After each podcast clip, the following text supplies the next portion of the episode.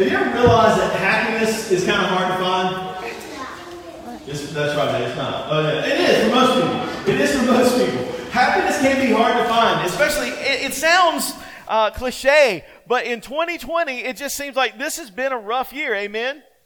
I mean, it's just been a rough year on so many levels. You know, uh, individually for people, as a, as a nation, as a world, you know, we're going through a pandemic, something that most of us have never been alive to experience.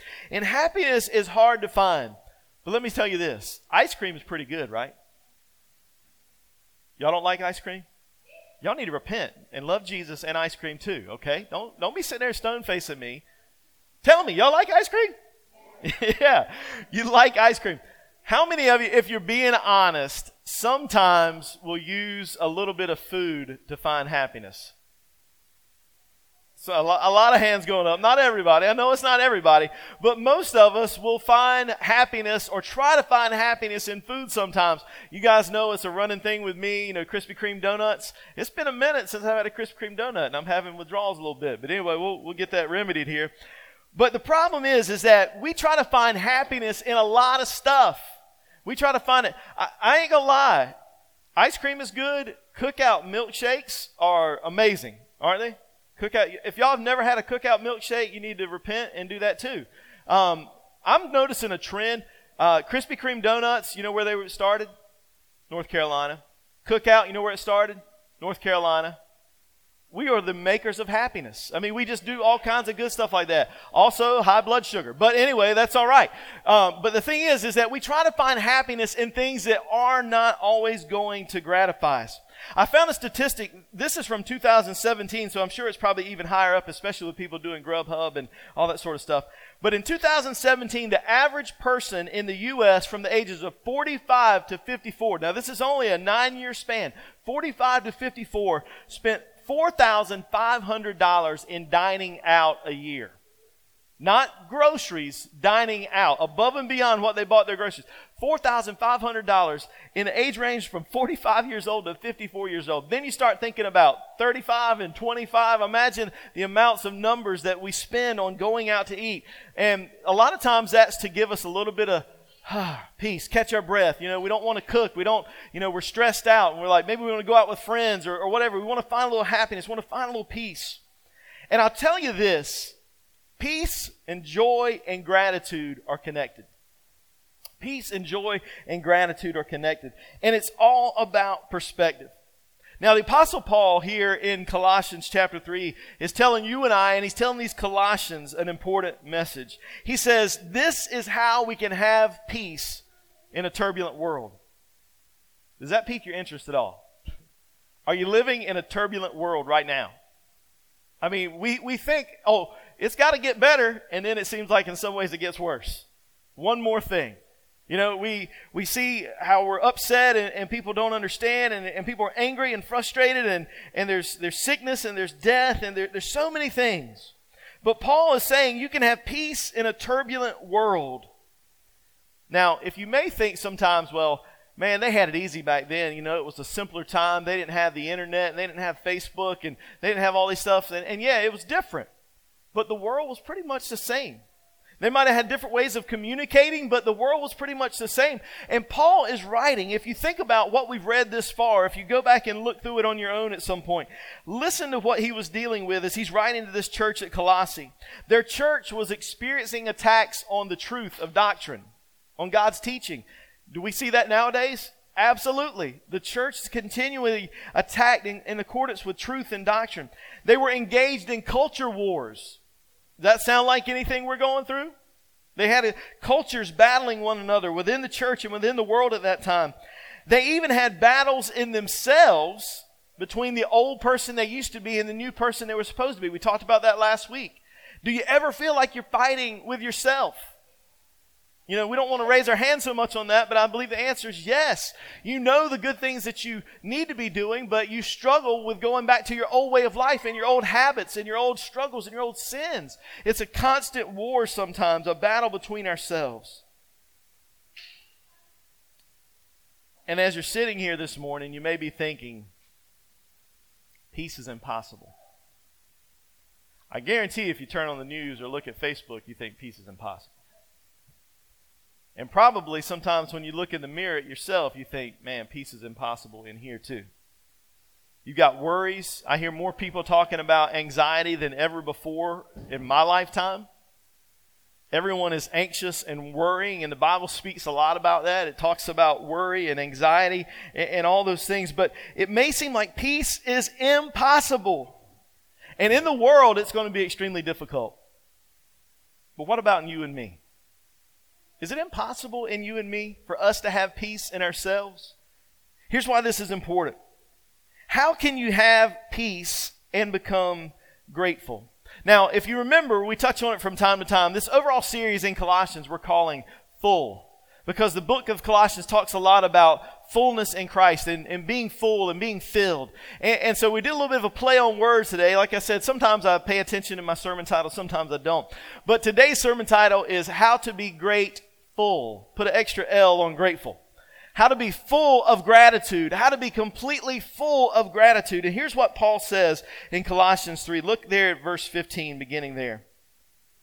He says, And let the peace of Christ rule in your hearts, to which indeed you were called in one body, and be thankful. Let the word of Christ dwell in you richly, teaching and admonishing one another in all wisdom, singing psalms and hymns and spiritual songs with thankfulness in your hearts to God. And whatever you do in word or deed, do everything in the name of the Lord Jesus, giving thanks to God the Father through him. There's a few things I want us to pull out here this morning that will hopefully help us to understand how we can have peace, how we can be grateful or full of gratitude in a world that's so chaotic and so twisted and turned upside down. The first idea is this let Jesus rule you. Let Jesus rule you. Now, for those of us that attend church, that might be like a, a duh statement. But how much does that actually play out in our lives sometimes? We want to that to be the truth, but how often is He really the Lord of every aspect of our lives?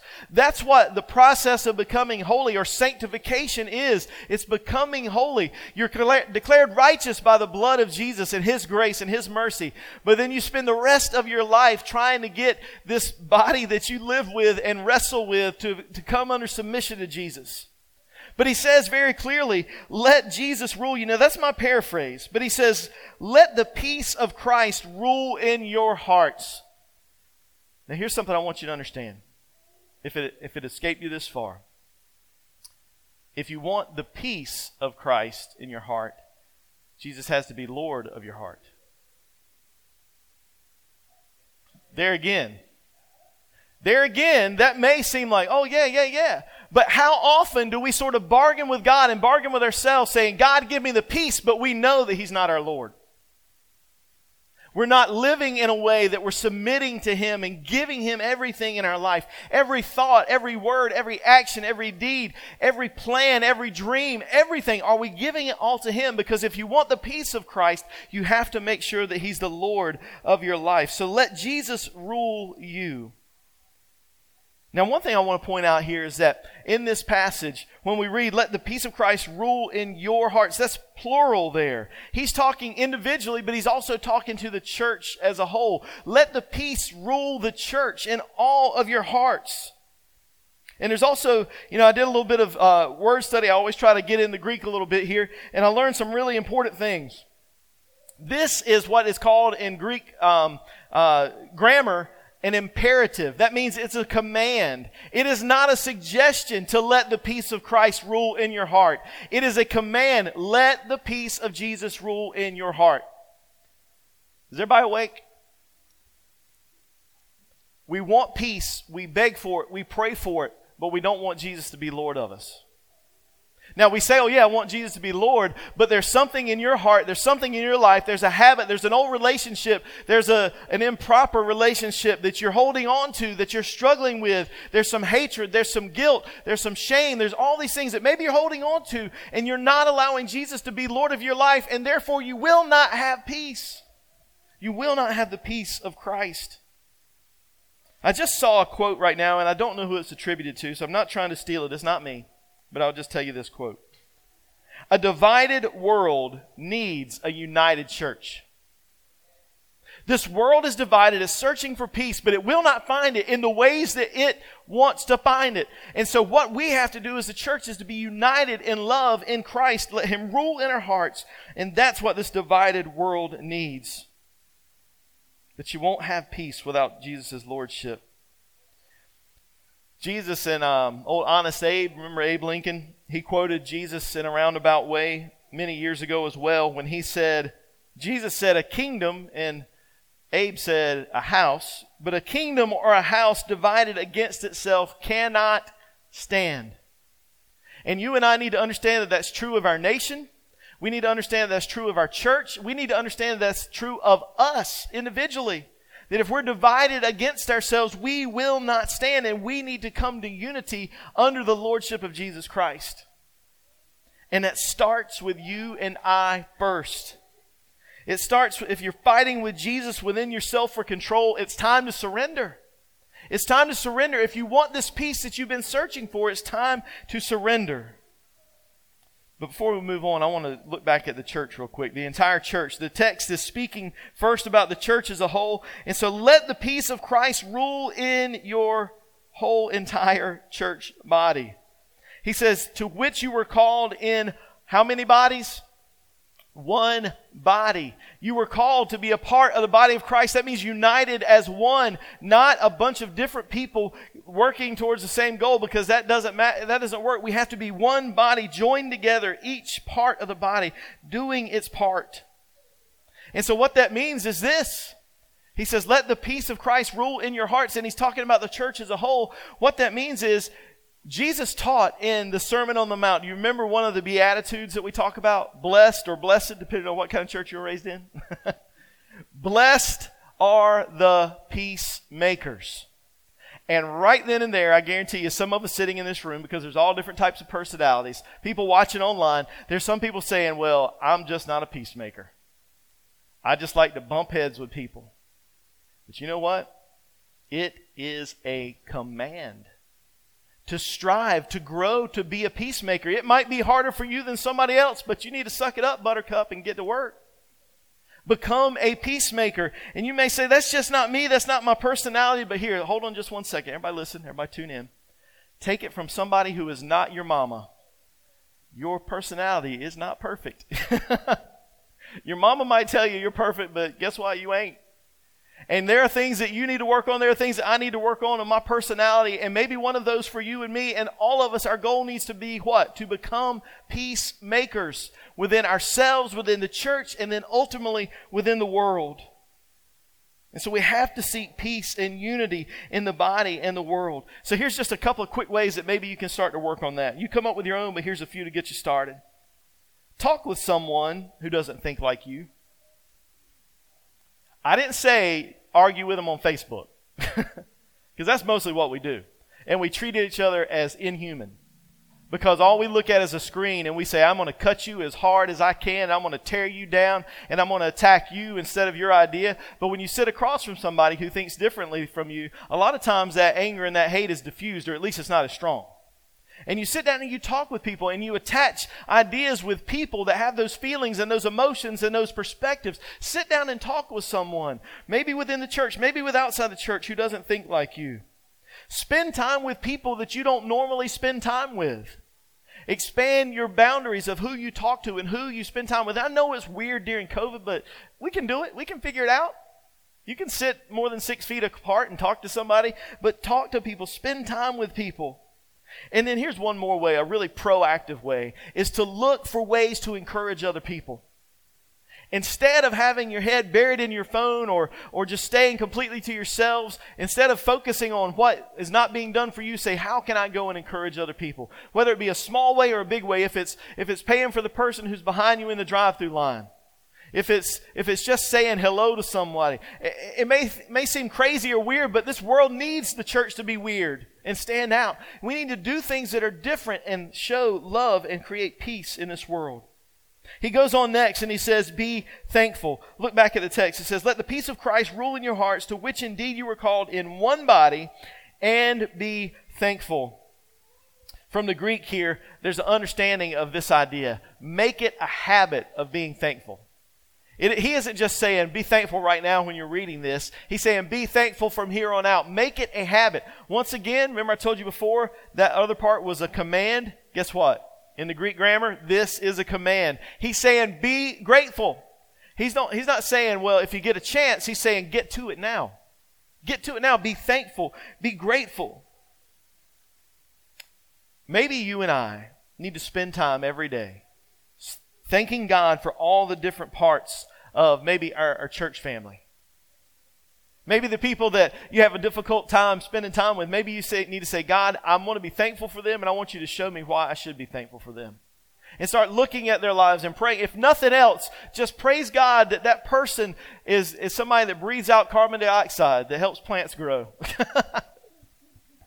Y'all try to act nicer than I am. I don't know. But Spend time loving on people and thanking God for people, even if they're difficult to love. Take time to be thankful every day. Maybe you need to start writing it down. I, am not somebody who likes to do a lot of writing, but maybe you and I need to start writing down what we're thankful for every day, even if it's just three things every day. And then maybe your perspective and your attitude and your heart will change, and you'll realize there's so much more to be grateful for than there is to be angry for. There's so much more to be thankful for. And then I'm going to say it again as a little um, advertisement. Join in on Thanksgiving with us. It's one of the most fun things we do throughout the year. It's just such a cool thing. The stories we get to see. People will be in tears when you go up. We, you know, last year, uh, my wife went and uh, and she got some gift cards to McDonald's and went and stood outside of McDonald's and caught people as they were going in and said, "Hey, can I give you this gift card?" And she gave it to this one woman. This woman just sat there and she just lost it. It was like a $5 gift card. But at that time in her life, with the circumstances that were going in her life, that $5 meant more than anything. And so when we're thankful and we live a life of gratitude, it changes lives. He also goes on, he says, Be filled with the Word. Be filled with the Word of God. Look there at the text again, verse 16. Let the Word of Christ dwell in you richly. Be filled with the Word. I, I know I'm getting into the Greek a lot. I don't always talk about Greek stuff this much, but I want us to understand what we're reading here. This is a present imperative. All right, we've used that word imperative now three times. That imperative word means what? It's a command. But it's a present imperative. That means it never ends. Keep on doing it. Keep on following this command to be filled with the word. So if you get tired of hearing me talk about read your Bible, read your Bible, read your Bible, then you just got to buckle up because that's what God's saying. God is saying, be filled with the Word. I want to find different answers. I want to find a different solution. I want the old easy button like Staples used to have. But the Word of God is what's going to change your life. The Word of God is what's going to help you have that peace that you're looking for and you're searching for. So that tells us that we need to continually listen, hear, and obey the gospel. Now, I want you to think for just a second. As Paul was writing this, they didn't have a bound leather Bible like you and I have, right? A lot of it was being written like this letter to the church at Colossae. And so, first and foremost, he's saying, you know, listen to the gospel. And the sad fact is, is that many times we think, oh man, I've heard the gospel so many times. I don't need to read the gospel and I don't need to think about the death, the burial, and the resurrection of Jesus. But that's our lifeblood. We need to hear the gospel. We need to know the gospel. We need to recite it. We need to be able to share it with people. We need to be able to tell people in small and in big ways, but we need to show and share the gospel and be filled with the Word of God. And of course, it means the rest of the Bible. But I believe also it's talking about evangelism, sharing your faith. But he, he tags on in, in Colossians 3 right there. He says, Let the word of Christ dwell in you richly, teaching and admonishing one another in all wisdom you see, we need wisdom when we read God's Word and when we share God's Word. He talks about teaching. There was an old saying many years ago that sort of fallen by the wayside and talked about being people of the book. I'll ask you a question. If you take an honest look at your life, would somebody watch your habits in reading Scripture and studying Scripture and knowing Scripture and sharing Scripture? Would they call you a person of the book, meaning a person of the Bible? Would you even call yourself that? Think about it. Are you a person who absorbs as much Scripture as possible, who allows Scripture to be all around you and in you and through you and in your brain? And here's what it says teaching people these things. Because here's a lesson I've learned. I've learned it's so true over time and time again is that when we start telling other people about God's Word, that makes us grow deeper in it. Because you're going to share something, they're going to come back with a question. You'll be like, uh oh, I don't know what the answer that is. And that's going to cause you to dig deeper and go back and find an answer. And that's okay. That's okay if you don't know the answer. There's things that people ask me, I don't know the answer. I don't, sometimes it's, sometimes it's just I don't remember it, and other times I don't have a clue. But I don't let it shame me. I don't get bad. I, if, if I knew this whole thing completely, I would be God and I wouldn't need God. but we, we need God. So we stick in, we dig in God's word and we study, we teach it so that other people can know it. He goes on, he says, admonishing one another. Now, that's a word we don't use a lot of times, but here's some understanding of that word. It can mean warn, encourage, correct, or challenge. But what do we say in our society, in our world today? Oh, you let me do me and you do you. But if you're part of the church, that's not the attitude you can have. That's not the attitude you can have. You know, it, it's not all, we're, we're not called to be nosy. We're not called to be busybodies. The scripture even talks about that. Not to be a busybody. But we are to care for one another. And if we see a brother or sister in danger, we need to warn them in love. And that's why he ties in that word there with wisdom. Teach and admonish with wisdom. You need to have wisdom to know when and how to say things. It's so important to make sure you challenge and encourage and correct people and help them know that they may be on the wrong path or heading in the wrong way. But here's a good little saying that you probably heard many times before. Is people don't care how much you know until they know how much you care. So, in every conversation you have, make sure that you've invested the time in those people to let them know that you love them. So, when you tell them the truth, even though it may be a hard truth to hear, that they'll know that you care for them and that's why you're sharing that with them. Don't be the church police. You know, and I don't mean that in a negative way, but I'm just saying don't make it your job to go around and try to find people who are doing wrong. That's the wrong attitude to have. That's Pharisaical. That's what Jesus railed against. But have a relationship with people so that you have the ability to go to them in love and say, look, I think maybe you're getting off on the wrong path. Maybe this relationship is, is, is steering you in the wrong direction. Maybe you need to, to turn around. But do it in wisdom. Ask God for that wisdom. Here's another idea he says here in the text. He says to sing. To sing. Sing praises to God. He looked there in, in verse 16 singing psalms and hymns and spiritual songs with thankfulness in your hearts to God. Now, for some people, that may seem silly. Some people say, What in the world does it do to sing songs to God? People that haven't grown up in church, it's probably a very weird thing to go into a room with people and sing songs. You know? But if you've grown up with it, it may not be. For other people, it's spot on, and they're like, Man, that's my favorite part of coming to church is when I get to sing. And there's people all along the spectrum. And like I, like I say a lot of times, we pendulum swing in our world and our society and in the church, don't we? You know, we go to one extreme over here, and then if we don't like that, we go to the far extreme over here. But most of the time, the truth is right there in the middle, and God's word is right there in the middle. So we need to sing. Some people place too much emphasis on singing as a part of worship, and then other people's rob singing of its value in worship. So here's what we do need to do you need to sing privately. Some of you, that needs to be your main avenue for singing. I'm, I'm, just, I'm just kidding. I don't have anybody in mind when I say that. I'm just talking. But you need to sing privately to God. And that may just be simple as, you know, if you're, if you're on Spotify or Apple Music or you got a CD or you listen to a radio station in the car, but turn on Christian music and let it play. Let it hear. And try different styles that you don't necessarily like. Because sometimes when you get in a habit and a routine, you just disengage your brain and you just da da da da. You just singing along to the melody. You don't pay attention to the words. But worship God by yourself and sing along, even if you're not a great singer. Sing together as a church. You may not feel like you're a great singer, but chances are people can't hear you. You know, that's the good thing about social distancing. You know, you can blame it on COVID that you're getting in the corner so you can sing loud, right? Go ahead and do it. Sing loud and praise God. Here's why. Because singing reminds us of the goodness and the faithfulness of God. We sing songs that are hopefully from God's Word and based on God's Word, and we remember just how good God is. And there's something about music that unlocks a part of your brain and reaches your heart in ways that other things don't. And so that's why God wants us to sing praise to Him. And lastly, this is that part there. Sing with thankfulness in your hearts. He says, sing with thankfulness in your hearts. Don't just give it lip service. Don't just blah, blah, blah,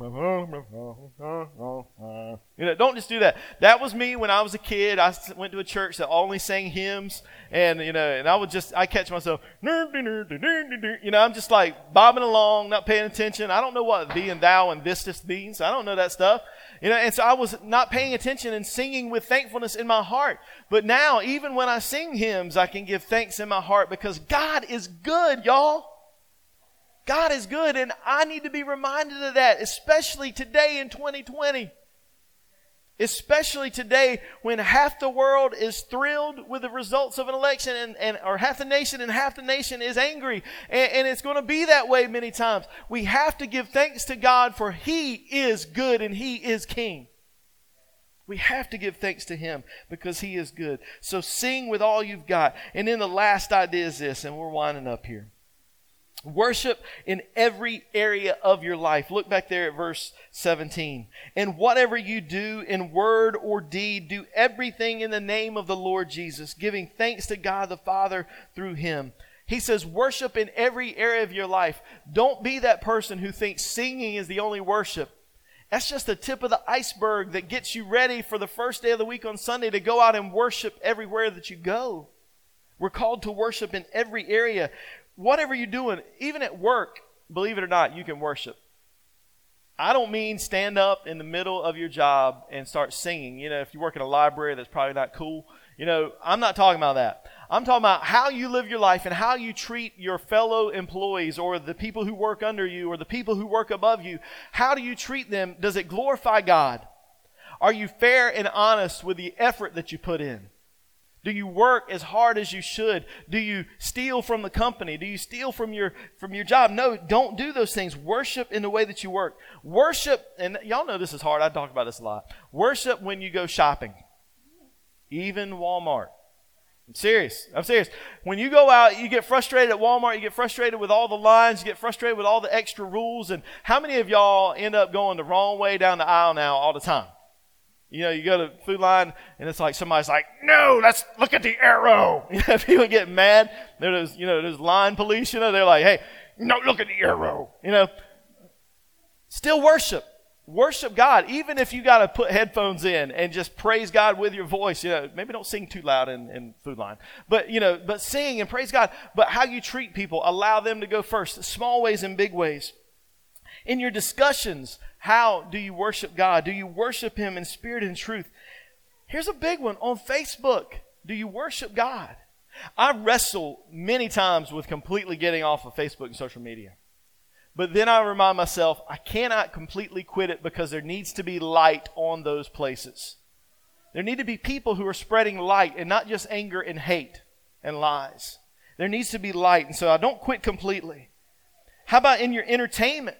Do you worship God in your entertainment? He says to worship in everything you do, whether in word or deed. Are the things that you're watching and putting in your mind and in your heart, are they building you and God's kingdom up or are they tearing it down? Are they tearing you apart? And then in your speech, the words that come out of your mouth, are they worshiping God or are they pulling people and you farther away from God? Ultimately, here's what he's saying glorify Jesus in all of it. Glorify Jesus in every single bit of it. Worship God in everything you do. And he ties it all together with this give thanks in everything. In 15, 16, 17, these three verses, he has said, be thankful or, or have thanks or give thanks three different times in three verses. Do you think he wants us to be grateful? Do you think God wants us to give thanks in all things? He's commanded it three times in three verses. Give thanks in everything. If Jesus is the center of your life, you can be thankful in everything. And until he's the center, it's going to be that much more difficult to be thankful. When Jesus is the center of your life, trials and pain, you realize are temporary. Trials and pain are temporary. Pandemics are temporary. Election results are temporary. Racial strife and injustice praise God, are in temporary. Worry has no place when Jesus is the center of your life. Fear is powerless when Jesus has, is the center of your life. Heaven is forever and this life is temporary when Jesus is the center of your life. So be grateful. Be full of gratitude. If you've been here for a few minutes, you probably heard me tell story or stories about my friend Jose, who passed away from a brain tumor several years ago. And he lived his life outside of Christ, even though his wife prayed and begged for him, uh, begged and prayed for him every day, and invited him to church countless times, and many other people did. He never did until he came, was diagnosed with a brain tumor, and uh, then he gave his life to Jesus. In the last few months of his life, he just was radically sold out to Jesus. But you know, one of the things that his wife has told me several times, and it breaks my heart in good ways, good ways and bad ways every time she says it she says, I thank God for cancer.